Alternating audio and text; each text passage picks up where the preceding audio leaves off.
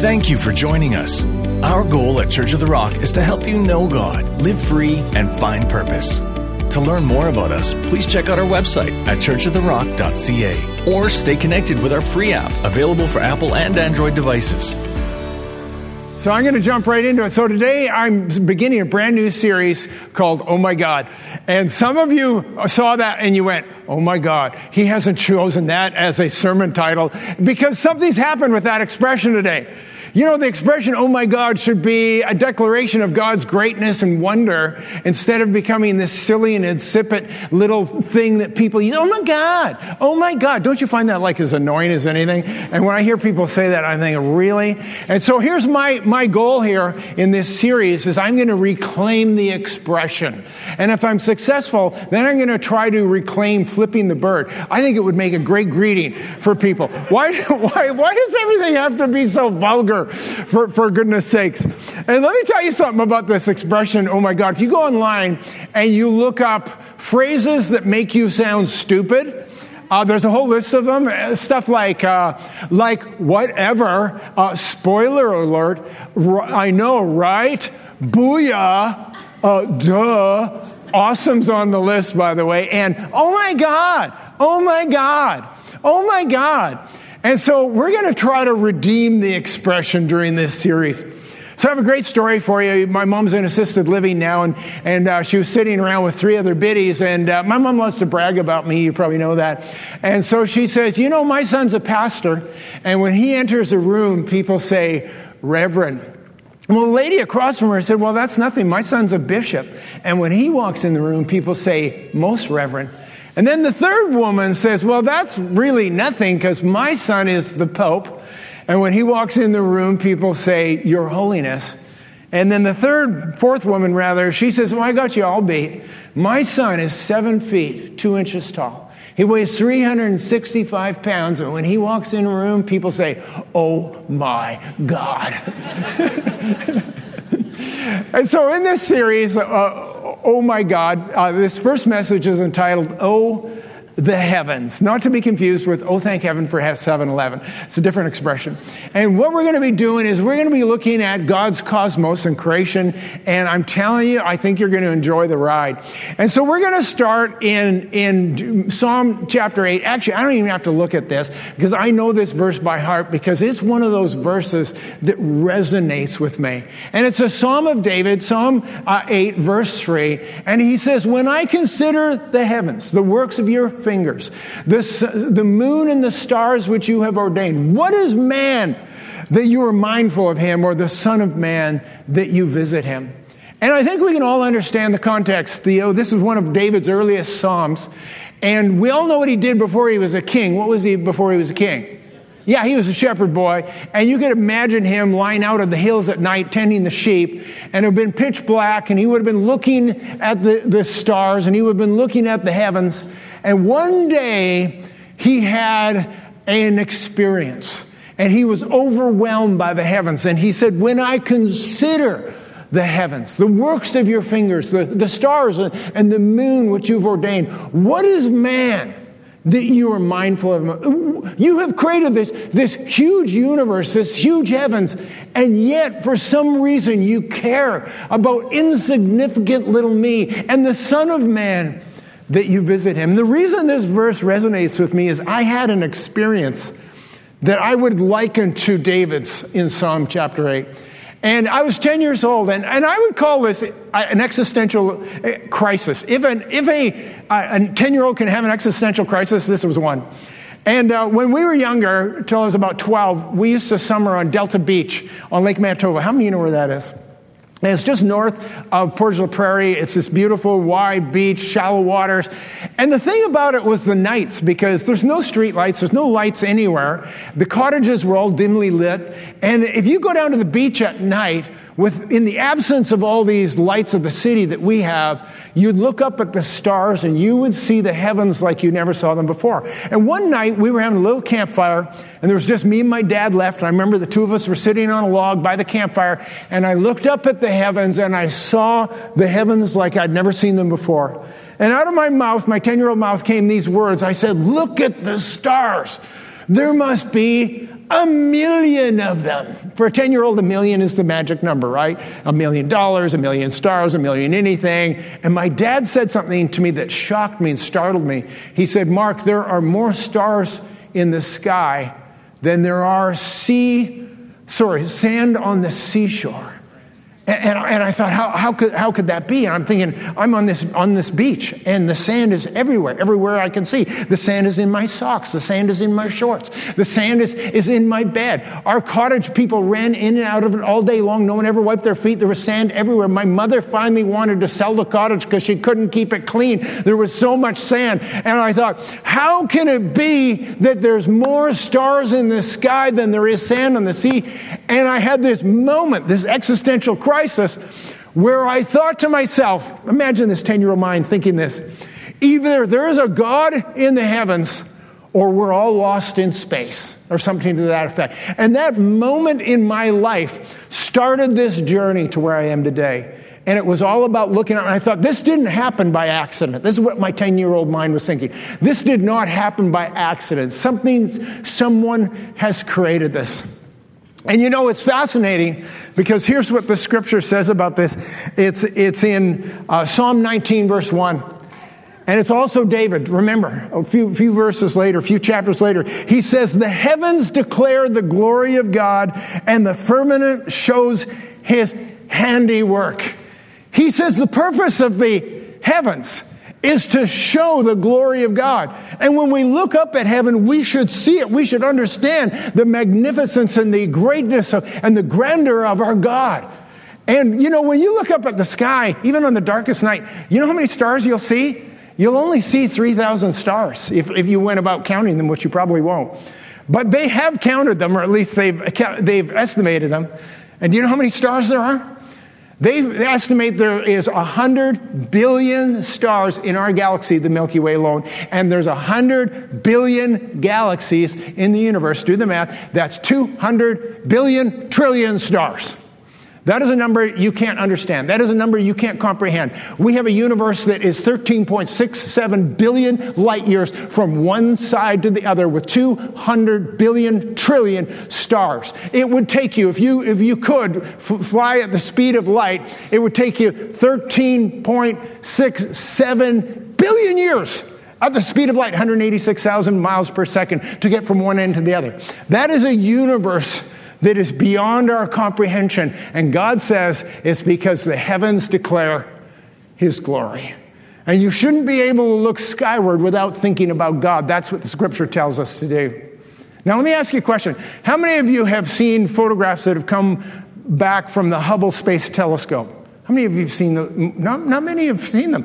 I'm, so, I'm surprised by that. It was launched in, in, in nineteen ninety. It's almost at the end of its life. It's been replaced by the James Webb Space uh, Satellite. It's in low Earth orbit, three hundred thirty-five miles above the Earth.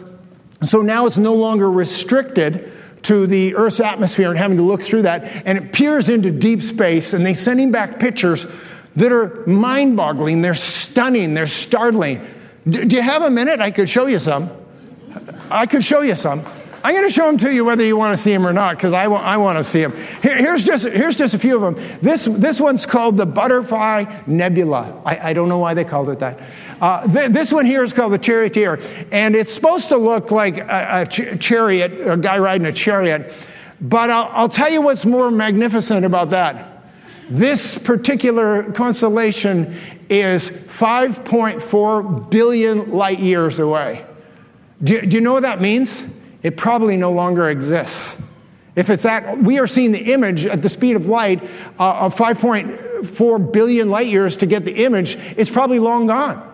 And so that's just a little mind bender to get you going here. This one here is called the Stars in Birth Galaxy. This one here is called the Horsehead Nebula. It doesn't look like a horse head to me. That looks like that creature in the bar scene from Star Wars, the first one. Do you remember that? That's what that goofy thing is. Uh, this one's called the Westlander two, named after a particular astronomer. But this is my favorite of all. James Webb has these as well. This is called the Pillars of Creation. And it looks to me like the fingers of God. When I consider the heavens and the works of your fingers. And God created this. And it's, it's meant to startle and surprise us and inspire us. And I don't think we should be able to look at these images, and there's hundreds and hundreds more of these, without beginning to realize that they express the glory of God. So I'm going to take you on a little journey today. This is going to be a little more heady message than you're used to. You're okay with that? You're going to have to put on your thinking caps. Uh, I remember when I was in grade two, my grade two teacher, she would, whenever we would do a hard subject, she'd say, all right, class, everybody put on your thinking caps. And the class would do this. They would all go like this. And I'm sitting there looking, and I'm saying, why am I the only one who doesn't have a thinking cap? where, where do you get this stupid thinking cap? I wasn't very bright when I was in grade two. Uh, but anyway, this is going to be a little bit more heady message than, than, than maybe what you're used to. And so here's what's important about this. See, for most of us, the essence of faith doesn't have much to do with the cosmos. For most of us, we have Jesus living in us. God lives in us. We have a personal relationship with the living God. That's probably all the evidence we need. And you live with him and know him every single day. But the world is not so fortunate. And what they do is they actually need the cosmos. And scientists have been looking at the cosmos, and they're actually looking at the right place. The astronomers and the, the cosmologists and the physicists, they, they're looking at the sky and they're looking at the universe because they believe it holds the keys to creation and the, the universe. And they're actually correct. They're looking in the right place because the heavens declare the glory of God. So they're looking in the right place. Are they coming to the right conclusion is the bigger question, right? So I'm going to give you a little, little history lesson here about this. So the, the fathers of modern astronomy Uh, are these three men. I'm going to throw them up on the screen. They're Tycho Brahe, Johannes Kepler, and Isaac Newton. And if you look at the dates, you recognize that each one of these men built upon the next man's work. And by the time we got to Newton, we had this incredible understanding of the universe as it is. And what's fascinating about these three men was they were actually all Christians, if you go read their stories. And they came to it from, from a theistic perspective. Whatever the scripture said was true, and the science was going to have to confirm that. So that was their, their, the basis of their thought. And even the atheist Voltaire, who had no use for God or the Bible, he said this, before Kepler, all men were blind, but Kepler had one eye and Newton had two eyes. And Newton brought us more understanding in a short period of time to the world in which we live in than almost any other man. I mean, you remember the discoveries. I mean, for one thing, he invented gravity. Weren't you happy that he invented gravity? You'd never be able to get down the stairs without that invention of, of gravity. I'm, I'm kidding. He didn't invent it, but he did discover it with the apple on his head. You remember the story. He also articulated the three laws of motion, which most of you know, most of you learn in school. You may or may not know that he invented calculus, the mathematical uh, calculations of calculus. And here's one that almost nobody knows, that he was also the lead guitarist for the rock group Queen. It's, it's true. There, there, there he is. And, and, and I know some of you think, why isn't that Brian May? You know, here's my question. Do you ever, ever see Isaac Newton and Brian May together at the same time? No, no, you don't, because they're the same person. That's why. And and and look at this if you want further proof. Look at there. There's Brian May today. This is Isaac Newton. You can't convince me otherwise. So... So I want to tell you something that a lot of other people don't know about Newton, that not only was he a mathematician and a physicist and a scientist and an astronomer, he was actually a pretty uh, capable theologian. And he loved the Bible and he loved God. And in his day and age, one of the big arguments, one of the big concerns from the church was people thought the end of the world was coming. And they had, they had reason to believe that. And that they thought Jesus was returning. He didn't think it was so. And he didn't think the time was right. So he actually wrote a study. Are you ready for this? Isaac Newton wrote a study on the book of Revelation. And he, the whole point was to dispute this contention that Jesus was coming and the world was about to end. And he actually came up with a date that the world was going to end. Would you, would you like to know what it is? Yeah, I'll tell you. It was twenty sixty. twenty sixty. He said the world will not end uh, any time before twenty sixty, maybe later. And it's sort of an exciting number because a bunch of you in this room, you're going to be alive in twenty sixty, so you're going to be able to find out if it's true or not. And you know, for me, the key to predicting the end of the world is do it at some point beyond your lifestyle, lifespan. That's the, that's the secret. For me, I'm going, so far so good, Newton. You're kind of nailing this, right? So let me know how it goes in twenty sixty if I'm not around, just, just so you know. So, so anyway, so this this was what we had from the fathers of modern astronomy, and they were part of the Renaissance. And the Renaissance was not only a scientific enlightenment, but it was a spiritual awakening as well. But then after the Renaissance came the Great Awake, or sorry, the Enlightenment. And the Enlightenment actually was not, not enlightened at all. These were the people that actually didn't believe in God, and they didn't think we needed God, and they had a bunch of reasons why we didn't. And there were people like the, the atheist Voltaire, and people like Friedrich Nietzsche, and, and psychiatrists like Sigmund Freud, and they started to define the world based on the fact that they didn't need a God. And one of the reasons they didn't need a God was because they regarded the universe as infinite, that it had no beginning and that it had no end, that it never changed, it had always been there. And if it was just sort of there for whatever reason by chance, and we were just part of, you know, the whole cosmic roll of the dice, then there's really no reason to invoke the need of a God. But you see, all of that has changed in the last hundred years with modern astronomy. So much so that here's the here's what I would call the, the cosmic conundrum. Here's the, the question I'm going to answer, or at least talk about today. If the universe had a beginning, then the evidence demands a verdict. If the universe had a, a beginning... Uh, see, up until nineteen twenty-seven, I'll say it again, uh, most of the astronomers and cosmologists believed that the universe was static, that it was always the same, had always been the same, it w- was infinite in the past and will be infinite in the future. No one thought it had a beginning except those who believed in the Bible. This was sort of a product of the Enlightenment. And then what happened in nineteen twenty-seven, there was a, a, a man by the name of Georges Lemaître. Here's a picture of him. He was a Catholic priest. He was a Jesuit, highly educated, very smart. And uh, not only was he a priest, but he was a mathematician. He was a physicist. He was an astronomer. He was a professor. You can look at all the stuff behind them. He obviously knows something that he's driven, drawn on that board that I don't understand.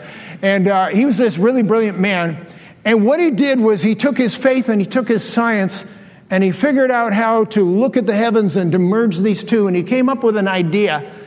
And uh, he felt like mathematically and cosmologically, cosmologically it was true. And it was that there was a singularity, a moment, a point in time when the universe came into being. And uh, so he started saying that the universe was birthed at a particular point in the past, and it has been expanding ever since. And all of the others thought he was crazy, and they mocked him. And they actually used a, a, a derisive term for it. They called it the, who can guess what they called it? You all know it. Yeah, it, it, the Big Bang Theory. That's where it came. He, he didn't come up with the term the Big Bang Theory. His critics came up with it. And, and people like Sir Frederick uh, Hoyle and these, these these brilliant astronomers of the day, they mocked him. And they and they balked at it. And they said, "There's no, there was no Big Bang. That's, that's absolutely nonsense." And so they were using it. We use it today because it's been more or less proven. But in those days, it, it was not something that that that people agreed with. So, so this is what happened. So Lemaître came up with this, and his peers were were mocking him and dis, disagreeing with him. And then something happened in, in nineteen twenty-nine. He had an encounter with a man you all know named Albert Einstein. And the, the two of them were in a hotel, and they were on their way to a physics conference. And they got into a cab today together. They were sharing a cab ride. And I love this story. Lemaître took the opportunity to correct Albert Einstein. How many of you would like to correct Albert Einstein, this genius? And, and that, that's what he did.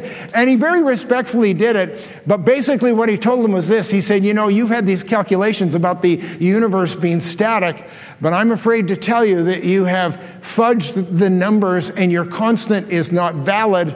And it is not a static universe, but it was birthed in a singular moment, and it's been expanding ever since." Now, Einstein was not very happy about this.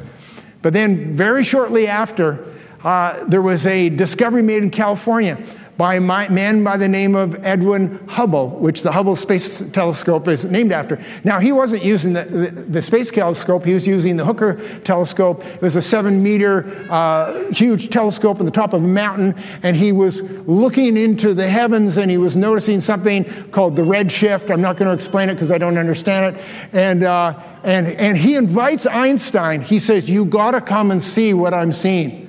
And so he invites Einstein. So Einstein makes a trip to California. And here's the picture. It was actually a newsreel. And you've got Hubble back there with his, his pipe and Einstein peering into this. And all of a sudden, Einstein has a revelation that what he has believed and what he has been saying was not true. And two weeks later, he granted an interview with the New York Times. And he said, I was wrong. The universe is not static. And this is basically what he said. It says, Einstein later admits that his attempt to circumvent the conclusion that the universe had a beginning by gerrymandering his own equations of general relativity was the greatest blunder of my life, quote. It was the greatest blunder of his life. And Georges Lemaître actually was the one who pointed it out and corrected him. And he realized he had made a mistake. Now, why, why, did they, why did they not want to believe that there was this singularity, this big bang, this moment of creation? Because if there is a moment of creation, the evidence demands a verdict that someone or something has created it. And it points to the creator. You can't actually believe this without saying something caused this. And it points to the to the creator God. So this was this was a revelation. And, you know, when you think of the universe, today everybody believes in the Big Bang Theory, by the way. All the cosmologists, all the astronomers, they've all kind of recognized, yes, it's true. But when you imagine the universe, how many of you imagine it like this, like a firework going off and the thing exploding? You've all seen those starburst Uh, fireworks, they, they kind of go off in every direction, and the particles go off in every direction. How many can imagine this picture? And I've always imagined the universe looking like that, going off in every single direction. They're telling us that's not what it looks like because of the forces of gravity, and Einstein proved this, that the universe is actually curved, and it's actually flat and curved. And the most recent diagram, here it is, the accelerated expansion of the universe, is that it began in the Big Bang uh, thirteen point six seven billion years ago. I'm not going to argue about when this happened, you know, whether it was six thousand years ago, six billion, six million, doesn't matter to me. The point is, at some point it began, and it was and it and it was accelerated out, and because of the particles of the planets and the stars, you've got the forces of gravity on it, and it causes it to curve like that. And it's flat and it's curved, and as it's going out, it's actually getting flatter and flatter. There we are on the on the outside rings of this. And I've got a fascinating, and, and often if you go online and you look up the the curvature of the universe, they'll see actually they look like sheets of paper curved like this. And I'll tell you what's fascinating. Here's what the scripture says about it. It's in, in, in Isaiah chapter thirty-four. It says, all the hosts of heaven shall be dissolved. Ready for this? And the heavens shall be rolled up like a scroll. And then you jump into the book of Revelation. In the book of Revelation, verse six, or chapter six, verse fourteen, it says, the heavens receded as a scroll when it is rolled up, and every mountain and island was moved out of its place. So you know what's going to happen? At some point, God's going to say, okay, we're done. And he's going to roll the whole universe up. And the fact that it is curved and it's flat, and that God said he will roll it up uh, like a scroll. You see, here's what we know. Everything in Scripture needs to be confirmed by science, because we know as believers that the fact that the, the universe was created by God. And so these things that were said thousands of years ago, the scientists are just figuring it out now. And that should excite us. How many of you have I've lost you about ten minutes ago, and, and uh, you're wondering when I'm going to move on to something else? You know, a few of you. That's okay. Thanks for hanging in there with me, because I, I want to give you, I want to bring it up a little bit more up to date. So, you know, after Einstein passed away, the man who carried on his work, this name you'll all recognize, was Stephen Hawking. And Stephen Hawking was sort of our generation's guy. And uh, he, of course, had A L S. He was confined to a wheelchair, Lou Gehrig's disease, but he had this brilliant mind.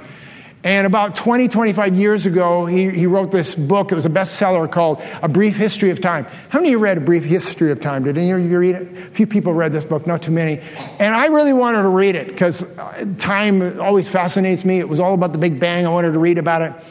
And uh, it's here's the unfortunate thing about Stephen Hawking. He died four years ago. And the unfortunate thing for me was this, was that In the in this book, at the end of it, the last line is, if we could figure out these things, we could find the mind of God. And so he was open. He had this wife who was a Christian who was praying for him every day. And he was looking at the heavens, which should declare the glory of God. And one would think it would lead it to, to him. Uh, but he was, he was hung up on something.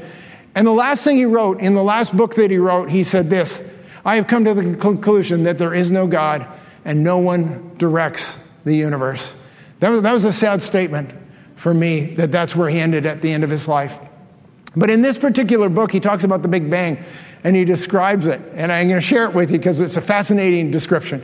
He said this: a tiny microscopic uh, dot of concentrated matter and energy floating in the void of nothingness spontaneously exploded, spawning the planets and the stars and the galaxies of our universe today. And I, I, I want you to think about that. That's his description of the Big Bang Theory. A tiny microscopic dot of concentrated matter and energy just floating in the void of nothingness, spontaneously, for no reason whatsoever, exploded, spawning the stars and the planets and the galaxies of our universe today, where there is two hundred billion trillion s- stars the size of the sun, and the expanse of the universe is thirteen point six seven billion light years from one side to the other. That is more faith than any person I've ever known in my whole life. Anybody could that, that could believe that a tiny microscopic dot of concentrated matter and energy floating in the void of nothingness spontaneously exploded into the universe that we have today. You can believe that if you want, but you can believe that at your own peril, because I actually know what that tiny microscopic dot of concentrated matter and energy is. Would you like me to share it with you? Well, I'm going to anyway, once again, whether you want me to or not. And, and, and we know this verse. It's in Hebrews chapter eleven. And it explains how the universe came into being. And it says this in verse three: by faith we understand that the worlds were framed by the word of God, and the things which are seen were made of things, were not made of things which are visible. This is what he says. He says, this universe you see that declares the glory of God, it didn't just appear. I made it by the word of God. The word that proceeded out of my mouth created, that was the tiny microscopic dot. That was the, the one thing, the one moment was when God said, let there be light, and there was light. In the beginning, God created the heavens and the earth. He declared it, and it came into being. And it says that by faith we know this and we understand this, that the things which are seen were not made of things which were visible. There was something invisible, and that invisible thing was the, the, the Word of God. The Word of God is, has enough power. See, God can create this universe in an instant if He wanted to, because this is God. This is this amazing, incredible God in which we know and we love and we serve, that has the power to make it. It's called creatio ex nihilo in, in the Latin, which means creation out of, out of nothing. And so I have this question that I love to ask people about this. We'll have some fun with this. So he says, in the beginning, God created the heavens and the earth. First line in the Bible. My question for you is, in the beginning of what? In the beginning of what? In the beginning of God? Can't be at the beginning of God. God has no beginning, no end. Was it in the beginning of man? It wasn't the beginning of man, because man wasn't made till after the heavens and the earth were. So beginning of what? In the beginning, God created the heavens and the earth. In the beginning of what? Someone said it, time, but actually it's two things. It's space and time. It was the beginning of space and time. And here's one of the mind-bending things that we struggle with, that God does not live in the realm of space or time. Is God, let, let me ask you this, is God limited by, by space? He's not limited by space. He is omnipresent, meaning he can be anywhere he wants, and actually not only anywhere at once, but everywhere at once. How's that possible? How many of you have noticed that you are limited by space? You can only be in one place at a time. You had to make a decision this morning, didn't you? I can either go be at church or stay in bed, but I can't do both. Unless I'm watching online, right? Those people pulled it off. But the, the rest of you had to make a decision. We are, we are, we are not omnipresent, but God is. He is not bound by space. The other thing he's not bound by, he's not bound by time. And we often don't think about this, that God lives in a timeless state. And you say, well, I don't know if I believe that. Let me prove it to you. Titus chapter one, verse two says, in hope of eternal life, which God, who cannot lie, promised before time began. And the word time there is the word chronos, where we get our word chronological from. And so what the scripture is telling us, that there was a moment in time where time began. God said something, and God and time began. And here, here's where we struggle with this, because sort of for us, we kind of feel like time is the constant. It's the one thing you can't change. We live in the what's called the vector of time. We live in the arrow of time, do we not? We move from one moment to the next, right? I'm in this moment, that moment's over, now I'm in the next moment, oh, now that moment's over, I'm in the next moment. And I can only move forward in time. It's the arrow of time. And I can't go back to another moment. That's right, right? You can't move, go back to a moment. You've already, once it's past, it's past. It, it feels constant to us. And every man knows what I'm talking about, because you'd like to go back thirty moments and take back that thing you said to your wife, but you can't. Right? Every man knows what I'm talking about. If I could just, oh, why did I say that thirty seconds ago? And now I can't go and retract that. I can't go back in time. But you see, God doesn't live in that. It says that God is the Alpha, the Omega. He is at the, the first and the last. He's the beginning and the end. Does it say he's at the beginning and the end? It says he is the beginning and the end. He is the Alpha and the Omega. He is the first and the last. God experiences everything at once, whereas we we experience things individually, moment by moment. That's why when, when Lazarus was dead for four days, why did that not bother Jesus? It wasn't a problem for him, because in his divinity, he was not bound by time. And the, the, the sisters were upset. If you'd been here, my brother would not have died. Jesus said, oh, don't worry about it. Don't worry about it. I, God is not bound by time. This is an incredible thing for us to think about. See, and I, I love the whole idea of time travel. I'd love to be able to time travel, wouldn't you? I mean, how many of you would go back and change something in your life? Really? How many?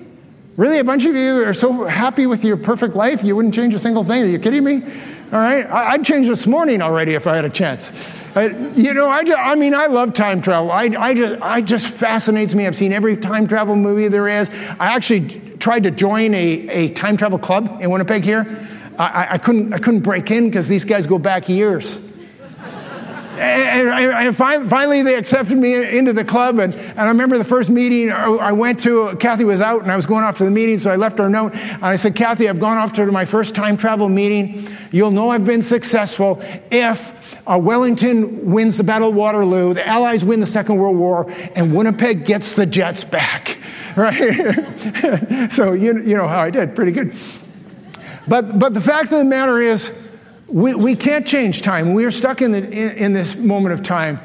And here here's what's, I think, fascinating to me, is that when we leave this world, we're going to leave the vector of time. Because time and space is something that's restricted to this planet. Now, we're t- restricted to time and space, but God isn't. And I messed with your head a few months ago. I said, I just threw it out and I didn't explain it. And people came up to me and said, Pastor Mark, why did you get to make that thing up? And this is what I said. I said, when you get to heaven, there's not going to be anybody waiting for you. And a bunch of people said, what do you mean nobody's going to be waiting for me when I get to heaven? I said, no, no, they're not going to be waiting for you. Because when you get to heaven, you leave the realm of space and time, and you now live in the timeless state that God lives in, the forever, eternal now. And so in essence, we're all going to arrive in heaven at the same time. I want you to think about that. It's a mind bender. Did you put on your thinking cap when I told you to? Because this is when it's required. Put on your thinking cap. And if, if we become into the timeless state, there is no time in heaven.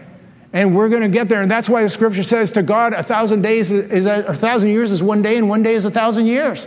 He's not restricted to time. We're going to leave this world. We're not going to be restricted to time. So in essence, it's going to feel like we all arrived in heaven at the same time. You see, here, here's something to think about. In, in the beginning, God created the heavens and the earth. And it says, and God said, what did he say? Let there be, let there be light. And then Einstein comes along and he tells us something. And he says, you know, everybody thinks that, that time is the constant in the universe. And he has his theory of relativity, that time was relative. And he said, no, no, time isn't the constant. Light is the constant. And when God said, let there be light, what he did was he started the vector of time. And so what happened is that, that time is actually relative to light. And Einstein said if you could approach the speed of light, time would slow down. If you could reach the speed of light, time would stop. And so God said, let there be light. And God was light. And God lives in this timeless state. So there you are. And you say, I don't get it. Well, let me explain it to you. Are you ready for this? Here's my best illustration I can give you. How many of you have ever driven across Saskatchewan? Anybody ever driven? It's a wonderful experience, isn't it? And you drive across Saskatchewan, and, and, and here's how you do it. You, you do it, uh, you know, in this ramrod straight road, flat as a pancake, ramrod straight from Moosomin to Maple Creek. And I mean, I mean, it's a fascinating place, Saskatchewan, isn't it? I mean, it's so flat. It's the only place in the world where you can't literally, physically jump to your death. There's nowhere high enough. And, you, you know, Pastor Aubrey grew up there, and he said one day his dog ran away, and he stood on the porch and walked, watched it run for four days. And, and, and Pastor Steve, he grew up in Saskatchewan, too. He's from Turtleford, Saskatchewan. There really is a place. And, and Steve told me that on a clear day, if you looked really carefully, you could see the back of your own head. Yeah, and in his case, that would just be a glimmer of light off the dome is, is all, all it would be. And it's the only province in all of Canada that doesn't have daylight savings time. You, you know why? They don't need it. Yeah, who would want to spend even one more hour in Saskatchewan's the answer. Okay, I love Saskatchewan. I, I love all my friends in Saskatchewan. It's such a great province. But but let me get back to my illustration. So you're traveling across Saskatchewan, and here's how you have to do it. You have to do it one moment at a time. One fence post at a time. One telephone pole at a time. One wheat field at a time. Every once in a while, it breaks up the monotony. You see a canola field, and then you're back to another wheat field. And then, you know, you go through Waldeck, and you go through Wolseley, and you go through all these fantastic W's. And uh, you, you go through from one end to the other, but you can only experience it one moment at a time. But see, that's not how God experiences it. See, God is up in an airplane. He's in thirty thousand feet. How many of you have ever flown over Saskatchewan? And notice how much faster it is? And, and, and you look down, and you can't see the fence posts, but you can see the little tiny cars down there, and you go, boy, I'm, I'm glad I'm not driving that car down there. And you and you see you see Moosomin on this side, and you see, you know, Maple Creek on this side, and you're basically experiencing all the glory of Saskatchewan all in the same moment. And that's how God looks at history. He's not in the moment. You're in the moment. You're on the road. You're not driving across Saskatchewan. You're walking across Saskatchewan is what's happening to you. And what happens is you have to experience every fence post as it comes, and every storm, and every lightning bolt, and every raindrop, and every snowstorm, and every calamity, and every accident on the road. And you're experiencing all of these things in this moment. And God's up in the heavens, and he's looking down, and you're fretting, and you're saying, oh, God, don't see it. You see me? And he said, yes, I can see you yesterday. I can see you tomorrow. By the way, you'll be fine. I'm with you in the midst of this. And I'm wondering if you've ever thought about this, how when we forget how great God is, and when we forget that he's in the heavens and he's not bound by space or time, we get all caught up in the petty and minutia of life and these little worries of this day. We're like, oh, God, where are you? And he's going, I'm right here, man. I got it. Nothing has escaped his notice. He is with you and for you. And guess what? Time doesn't matter. Because he knows the beginning from the end, because he is the beginning and the end. And he's got it. Whatever it is you're going through, he's got it. So let me close with this little story. So some time ago, this woman came up to me after a Sunday service. She says, Pastor Mike, I really need your help. I said, what do you need my help for? She said, She said, we're about to lose our house. We need two thousand dollars by tomorrow. I could have given her two thousand dollars, but I chose not to. And I, I have a better idea. I said, why don't we pray? And we asked that God will bring you two thousand dollars. She said, how can God bring me two thousand dollars by tomorrow? I said, I don't know, but let's pray that God will give you two thousand dollars. So I took her hand, and the two of us prayed, and we prayed that by tomorrow she would have specifically two thousand dollars, because that's the exact amount of money she needed. Two days later, she had called me, because the next day, on Monday, when the mail came, there was a check in the mail for two thousand dollars. And she pulled out that check, and she was rejoicing, and she was waving it like this. And she said to her husband, look, we can pay our mortgage, we can pay our back fees, uh, because I prayed yesterday for two thousand dollars, and today I got two thousand dollars. And instead of celebrating with her, her husband says, you can see where this is going, don't you? Her husband says to her, that check was in the mail anyway, so it would have come whether you prayed or not. My question for you, is that true? Is that true? Keep in mind what I just told you. God is not bound by space or time. Is that true? No. Isaiah sixty-four says that before you ask, I will answer, and while you were still speaking, I will hear you. You see, God's got it covered. He's up here. He knows he's going to have to get you to pray on this day, because on this day you're going to receive the answer. And so it doesn't matter what you're going through in life. God's got it. He's there. He's above the earth, not bound by all the little things that restrict us. And when we get overwhelmed in life, like A W Tozer, we need to remember the greatness of God. That when I consider your heavens, the works of your fingers, the sun and the moon in which you've ordained, what is man that you visit him? And that's exactly what he wants to do. Visit you in your time of need, because he has no limitations and nothing is impossible for him. And the only thing I can say to that is, oh my God. Let's stand together.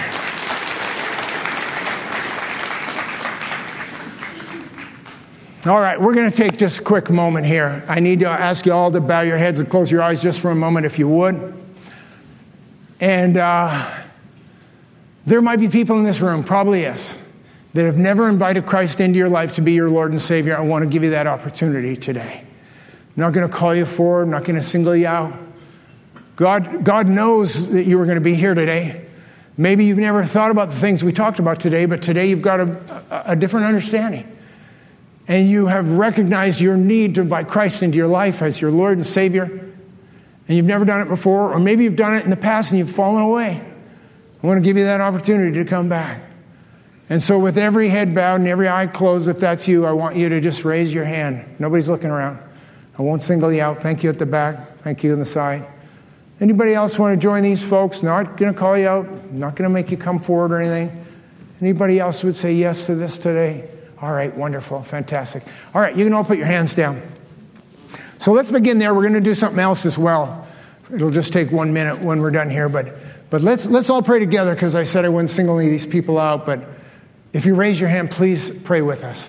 Lord Jesus, I thank you for your wonder, that all of this, you created it all. And even though I've been sinful and broken and far from you, you cared enough to visit me. And you sent your son Jesus to the earth to die for my sin. And he rose again on the third day. And he ever lives to be my Lord. All things have passed away. All things have become new. Today I'm a new creation in Christ. Today I'm a Christian. In Jesus' name. Amen. Let's give him a shout, shall we? Second, second thing, it'll just take a moment. Every eye closed, every head bowed. So as I was talking at the end there, I was talking about how God isn't limited by time and space, but we are in this world. And sometimes we get caught up, we get jammed up, because we think, wow, this situation's too late. God can't deal with this. It's gone too far. It's past the point of no return.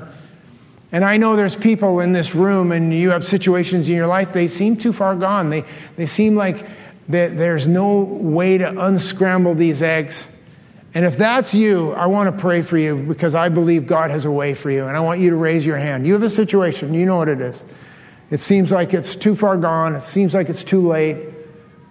And let me pray for you. Father, I want to pray for each one of these people that's raised their hand. Just hold it up to heaven, recognizing that wherever you are, God is not limited by that.